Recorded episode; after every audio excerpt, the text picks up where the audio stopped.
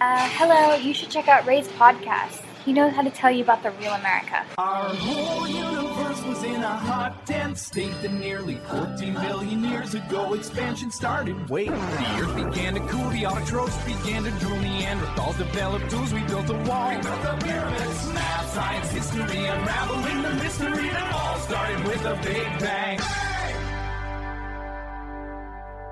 Hello，大家好，欢迎收听本期的老马侃美国，我是老马。然后今天还是我们老四位啊，木木、芝芝和哲源，欢迎各位朋友。们，大家好。大家好大，家好，啊，这期节目其实我们之前已经录过一次了，但由于聊的实在是这个不能讲的太多，然后以及这个太嘴太碎了，各位嘴都很碎，然后就，所以我就不准备剪了。然后我们临时再录一遍，然后这期节目主要是为了介绍我们哲源的个人专场音乐会。哎，不敢不敢。您客气您介绍一下这个个人专场音乐会准备怎么样了？准备的就是焦头烂额，因为时间的确很仓促嘛。然后每天就是在排练，然后编曲啊。因为这次的上次，嗯，好像是对咱们那期没播出来。因为这次的话是电影主题音乐会，所以基本上都是大家比较熟悉的那些奥斯卡金曲啊。然后我跟小伙伴们呢又觉得，如果你按原版从头到尾演一遍吧，没什么新意。然后你又想玩点花儿，对吧？想在里面加点别的元素啊什么的，就是每天把这些曲子都给玩坏了。我估计人家原本作曲家听到都想杀人。对，这其实也是，就是你先讲一下这个，这反正是一些硬广嘛，就是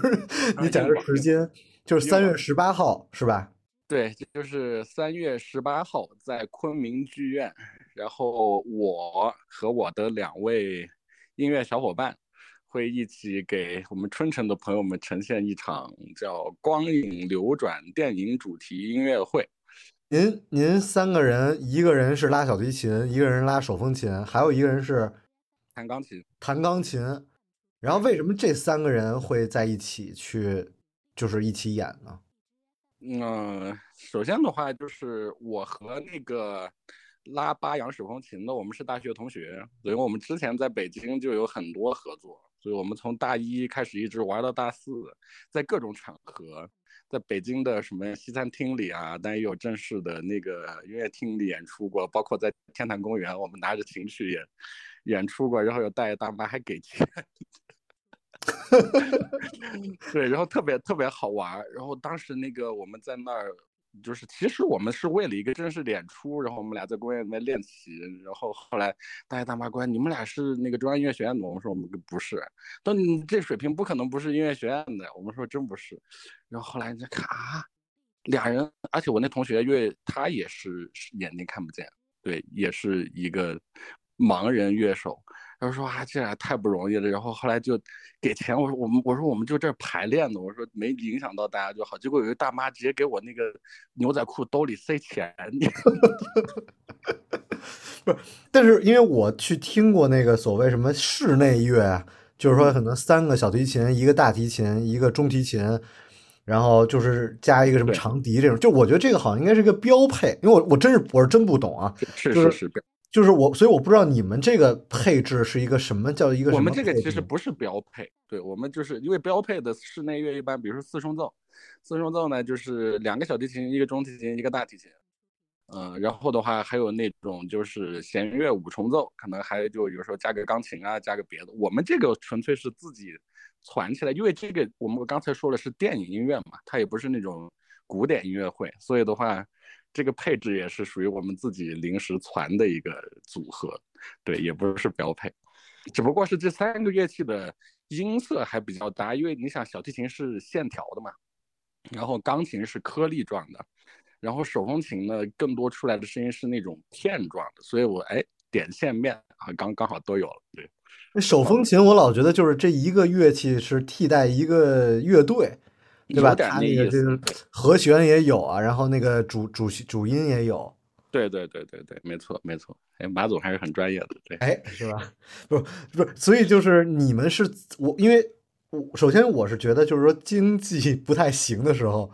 就是演出市场特别繁荣。您就看吧，我今天也刚从反光镜的那个演演出回来嘛，就是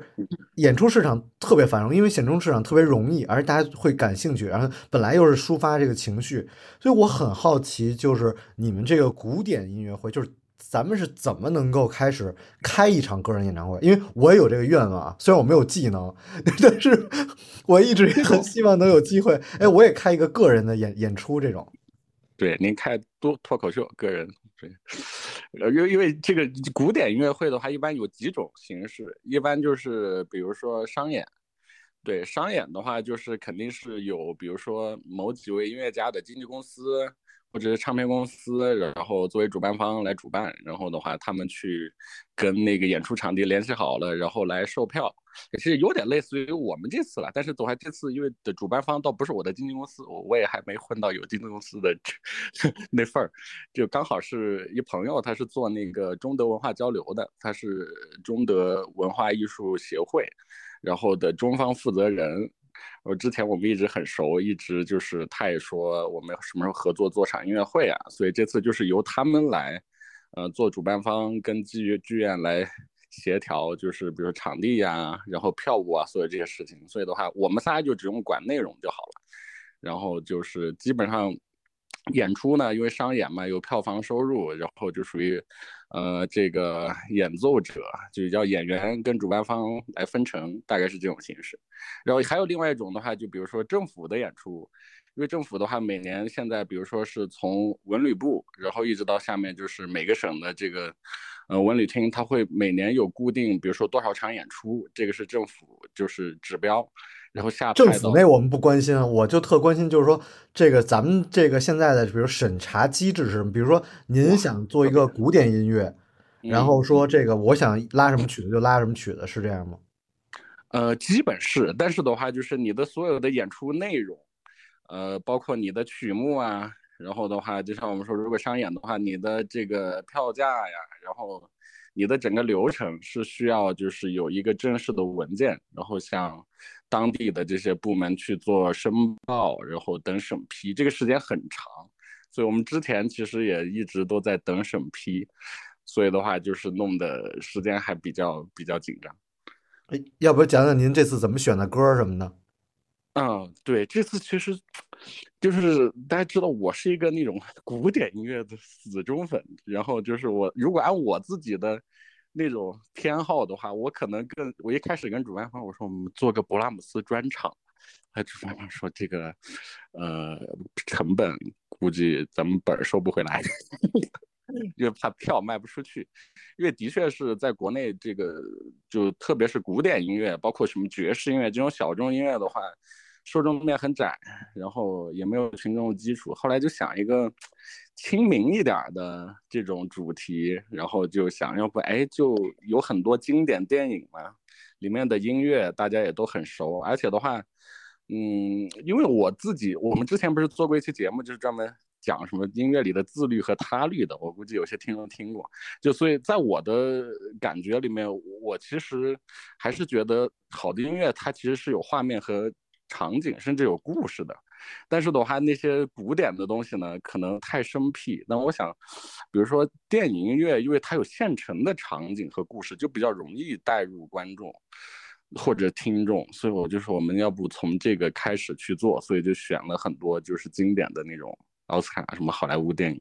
的音乐。然后那个电影就就是拉琴的时候，后边会放视频什么的吗？对对对，电影片段什么的，对，会放多媒体。哎，这个挺好的。对，是的，因为我觉得直接听音乐很容易睡着，包括我觉得我听这个还算是多的，因为中山公园从小从我小就有什么那个走进音乐之门啊什么的，就是给小朋友听的，然后叫甚至叫说像您说的那种特别复杂，但是都对于我们外行来说都觉得听这种纯的这种交响音乐很难哦。是的，是的，所以的话还是有一些视觉的元素去辅助一下，我觉得还是很很必要的。对，如果你说。但是你说这种爵士的话，就是上海有很多那种什么 Jazz Club，什么那种 Blues 的那种那种 House，就你们如果要去这种地方演出卖票，是不是会更容易一些？那个倒是会吧，但是的话，那个相对来说规模就不会那么大。你想这次剧院的话，昆明剧院基本上是昆明比较就最大的那么两三个演出场地之一，它全部那个观众席座位是有九百八十个，所以的话就是还是属于嗯就规模稍微大一点。如果像在那那种的话，其实更多就是你说的酒吧那种，其实比较像沙龙音乐会。对，就是小的沙龙，而且的话，那种互动性可能就更强。如果对于我来说的话，其实我还更喜欢那种氛围。嗯，我我觉得我真的其实一直有一个梦想，就是说，哎，我有机会开一什么这种专场，因为我看很多脱口秀，但问题是我又不会讲脱口秀，要包括听相声什么的，是吧？但我都会想着说，如果我要面对九百八十个人啊，一千个人，然后我能传达什么思想啊，或者说我怎么表达我自己？啊，你有想这件事吗？我有想，这其实也是，嗯，我们聊起来就是很多。你刚才说，就是比如说一场音乐会是怎么开始的，然后包括最后你一开始的那个初衷，最终比如说你想去传达的东西能不能传达到观众的耳朵里或者脑子里，这个问题的话，其实还没那么简单。就是你一开始想的。呃，那些创意或者那些想法，就真正它得落实的话，你还得中间碰到，就比如说，嗯，各方的，比如说利益的一些权衡，还有一些协调。就比如说你有这个想法，但是的话呢，你这个想法主办方不一定觉得，呃，能落实或者能落地，或者他们能利益最大化。所以这个东西其实中间又变成了一个就是需要去拉锯的一个过程。就对于我来说，我觉得这个就是一场。正常的演出音乐会，就是我自己专业分内的时候把它做好，可能没有像您那么有理想。不不不不不，因为我觉得就是说，只要售票的话，其实呃，你的那个呃状态就不一样。就像之前我问这个反光镜的那个主唱的时候，也是他其实给我感觉就是他的就是我这是就是我在为大家服务。就是我就是 entertainment you，就是我是在给给你们传达，让你们快乐就好了，而不是说我要硬要去把我的想法塞给大家。但是像比如像我们这种不搞这个的，完全接触不到这些事情，好像总觉得我要上个价值，或者说像你之前，我觉得你可能那个在英太对了，对你当时在英国的时候有一个毕业演出，当时是讲的那个通感嘛。就是我当时我说，哎呀，能去看哲源的演唱会，是不是能看到这这样的一个演出？就是能让我感觉到，哎，我的所有的这个感官打开了呀，然后震震撼了呀，什么这种。对，这就是那个 就圈外人的一种幻想。其实就是很多时候啊，我虽然不愿意是这样说，但是的话，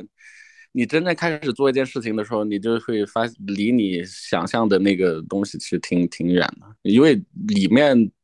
没有办法，不可控因素太多了，对，所以就你只能尽量是去保证，呃，它就是质量，就音乐会的质量就是不低，然后的话就是不出什么问题。至于你具体在里面有没有什么创意的话，因为你想，对一个职业的乐手或者职业的乐队来说，他得有那么多场演出，而且这他就以他以这个为生的。就比如说马总，你每天你去上班。然后的话，你得去办公室，你得写很多，比如说提案或者是很多报告。你不一定每一个报告里面都可以去体现你的所有的人生的思考或者这些东西嘛。但是的话，那个是你的工作，这个其实是现实。虽然很多人不不敢承认，但是我觉得我还是承认的。很多时候没有办法，就是你当成一份你的工作。但好在是什么呢？就是我在拿起琴来的那一瞬间，就是在音乐里面我自己是享受的。我觉得做到这点就 OK 了。至于观众能不能享受得到，我我只能说我尽量。对，就是我觉得这次还是非常的不容易，因为我自己在尝试学钢琴的过程中，我发现，呃，想维持演奏状态是很不容易的。因为每次有人来我家让我露一手的时候，都赶上我不练琴的时候，然后就，呃。比如我刚去木木家，比如我就是 刚去木木家就露一手的人。哎，我我觉得刚才木木说到了有一点特别重要，我特别想那个补一点，就是我刚不好意思，我刚才突然没想起来。我觉得大家对于演奏这个工作可能还是有一些不是很了解。你知道，对于一个音乐家，就特别对于演奏者来说的话，更多的它其实跟体育运动很像。你知道吗？就是跟那个跑马拉松或者是一百米的那种，就是他其实是需要花平时花很长时间让他的身体机能，就让他的肌肉的状态，然后保持在一个。嗯，就是特别特别兴奋的一个状态，这是需要大量的那种刻意无聊甚至是没有意义的练习的，然后他才能做得到。就像你说，哇，他运动台运动员站在台上，然后领奖台上，然后觉得那一分钟为国争光了，然后实现了各种价。但他在家下面每天压腿压一百次的时候，如果那个过程你真的去看到，你说哇，这是在干嘛？但是的话，其实。这这其实才是实现实。就对于一个刚弹钢琴的人来说，他大多数时间不是在练你想象的那么好听、那么有创意的东西，他可能就是一个音一个小节，他每天得练五个小时，你知道吗？这这这其实是事实，包括甚至朗朗对。哦，因为我还是因为我觉得我。个人认为我是很支持现场音乐的，因为我这一直觉得你在现场看演出的感觉实在是太不一样了。然后我把我看过的，包括 James Blunt 或者说这种 Passenger 很多的乐队来说，我都还是觉得那个 Green Day 的现场是给我特别大的震撼。但是我一直 就是因为网上也都传，认为他们是服用了药物，然后才能保证两个小时，然后一直持续高强度给你传递能量的这么一个过程，呃。我我我我不知道会有人 也用药物来会在演出之前会会会我我我自己也知道其实是会的。前两天有一个马总这人你认识，你看过他现场演出王羽佳哦。前两天他做了一个整个古典乐震惊整个古典音乐圈的事情，而且是前无古人后有没有来者，我觉得基本上估计也没有。他在一场音乐会里面弹了拉赫玛诺夫的四首协奏曲，然后再加一个帕格尼尼主题狂想曲，这是总的来说四个半小时，而且的话四个半小时就都是高强，就是从技术程度层面上来说是最难、最难、最消耗体力的那种东西。一个姑娘，然后你知道吗？他最后弹完以后，那个乐队的指挥那是个大师哎，现场给她跪了。我觉得所有人都要给他跪，因为这个事情真的，嗯，从贝多芬一直到现在是没有人做过，没有人做过的。我觉得也基本上没有人能做得到，就是因为从人的生理条件，他不可能能够支持那么长时间的高强度的演奏，而且的话还那么高的准确率。这个我们说那个那个女人不是不是地球人，就她也都是背下来的谱子吗？对，她就纯背。你想，她背了。四部最难的协奏曲，然后四个小时。哦，因因为我觉得你的所有谱子都是背下来的，我觉得这也很难啊。呃啊，对，因为我从小习惯背了嘛，所以我 所有东西都是得背下。对，而且我觉得现场演出其实每一个，就算一个小的幽默呀，或者是一个小的感觉上是意外的东西，其实都是安排好的。嗯，是的。是的，是的，其实还是会有安排，但是还是永远有意外。我觉得现场是永远会有，这应激反应能力还是很重要的，特别是像我们三个的这种合作，因为我们当中呢，我和那个拉班手风琴的，我们的之前的学习啊，演奏背景偏古典。那个弹钢琴的哥们儿是以前是纯搞爵士，还有即兴的，所以的话，他老给我我们这两天排练，他老给我们俩出难题，就是他每遍都不一样，你知道吗？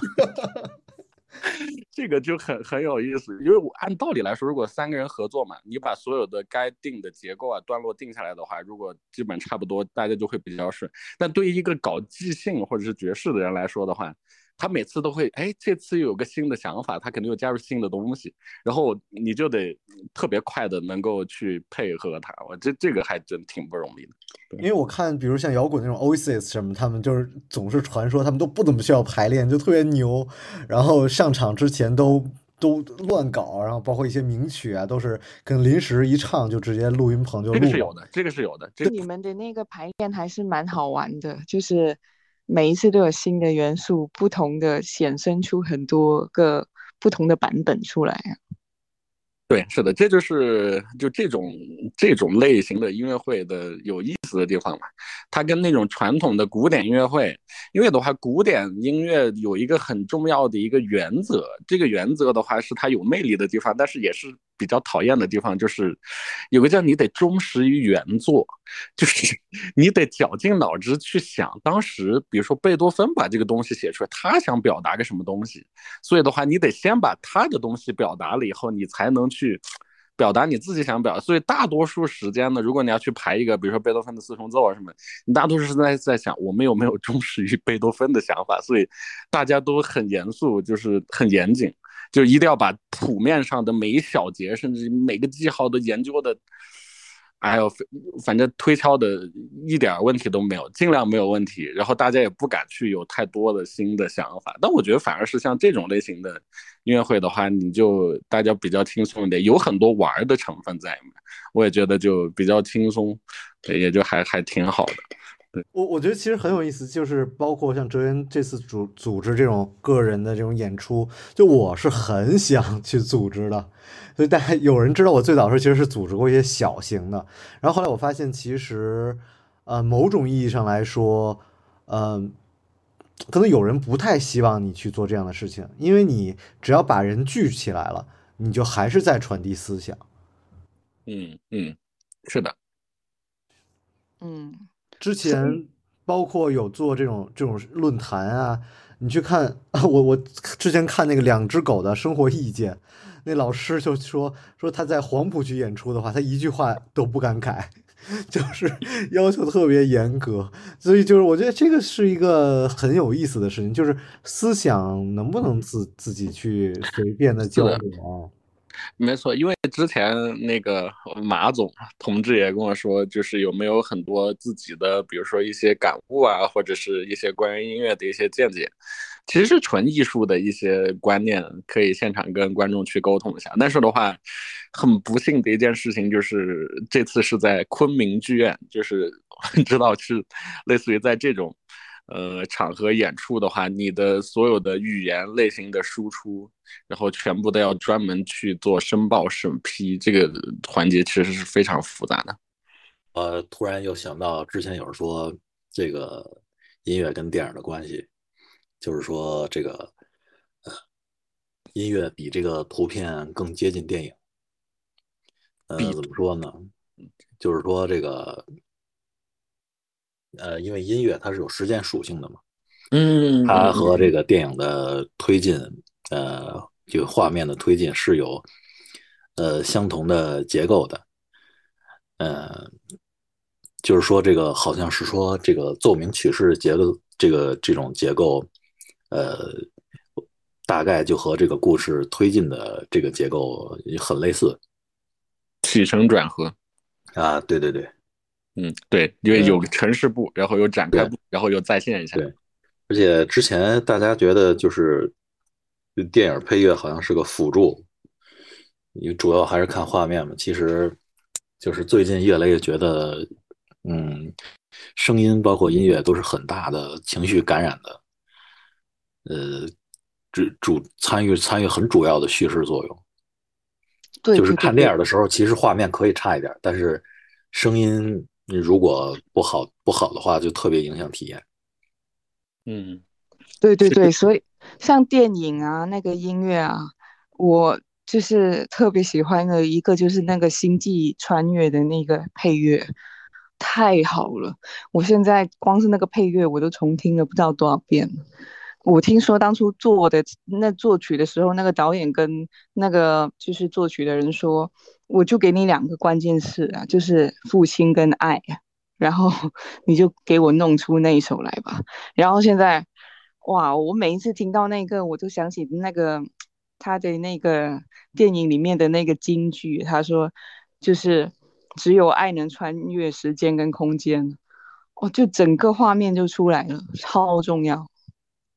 对，而且的话，我觉得刚才那个木木说到一个特别重要的一个，嗯，东西，就是音乐其实属于时间艺术。然后的话，这个就是比如说图片、画面或者说美术吧，就是绘画，它属于空间艺术嘛。然后的话，电影它其实也是有时间属性，因为它的情节一直在往前走。然后一直在往前推进，所以的话，这方面还我我我比较能够理解他说为什么其实音乐更能跟电影的他要传达的东西可能更能贴近，因为的话它真都有时间属性。我还想让哲源推荐一个他就是这次准备曲子里边最最喜欢的歌。我最刻骨铭心的一首作品吧，嗯，就是给我印象最深的。那印象最深的呢，一个是因为这首曲子我很喜欢，然后的话，这部电影我也很喜欢。然后这部电影，我觉得大家肯定基本上百分之九十的人都看过，就是《辛德勒名单》，而且是最早的那个黑白的那个电影。因为我是当时因为要练习这首曲子，然后我爸专门去买了那个。嗯，唱片呃不是那个叫 CD 还是 DVD 哦 DVD，然后回来给我放，然后他给我描述那个画面嘛，然后中间说就是那个纳粹赶着一堆那个犹太人去毒气室，然后那个画面全都是黑白的，反正很压抑，但是就黑白的那个电影里面有一点红，就是那个穿着红色衣服的那个小女孩在里面，就让人感觉很触目惊心的那个那个画面，我觉得应该有些人是有印象的。就所以这部电影给我印象很深。另外还有这个曲子给我印象嗯很深的另外一个原因是跟个人呃的一段经历有关系了。就是之前我的嗯也是一个亲人吧，像我姑姑，我姑姑是四十多岁的时候就得白血病，然后去世了。她之前是我们感情很好，然后她一直就是在支持我学习音乐啊什么的。然后他生前就特别喜欢我听我练 这个辛德勒名单，然后，呃，他走的时候，那我真我是第一次就是经历亲人去世，我是第一次在病床边就手拉手的送走了一个亲人，然后就是他最后送到殡仪馆就火葬场要进火化炉的前一秒钟，然后我父亲突然说说你姑姑特别喜欢听你拉那个辛德勒名单。你要不要再给他，就是最后再送他一程？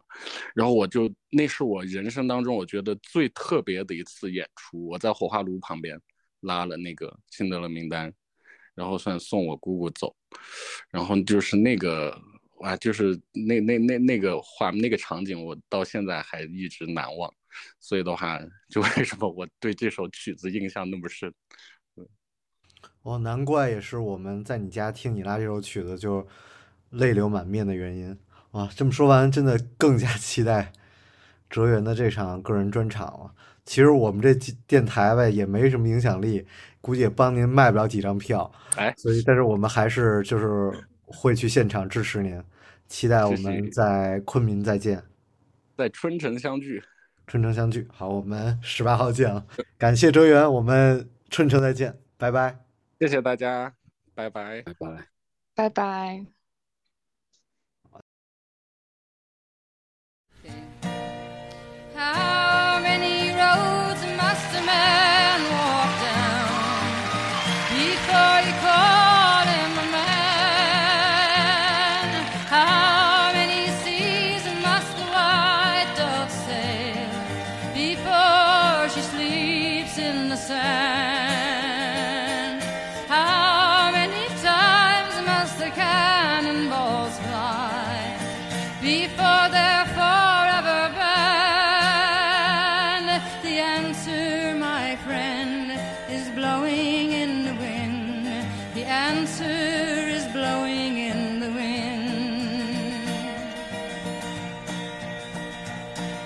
How many years can a mountain exist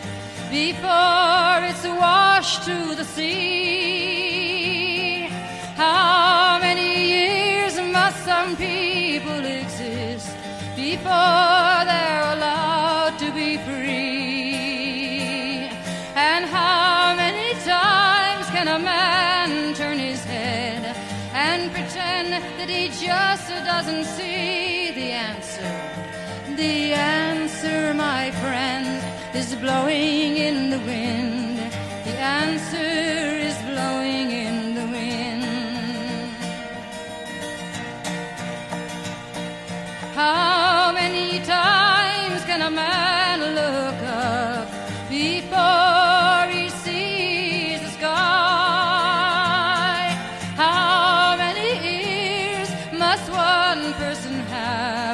before he can hear people cry?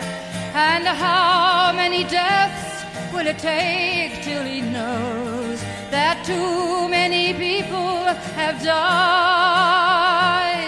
The answer, my friends, is blowing in the wind. The answer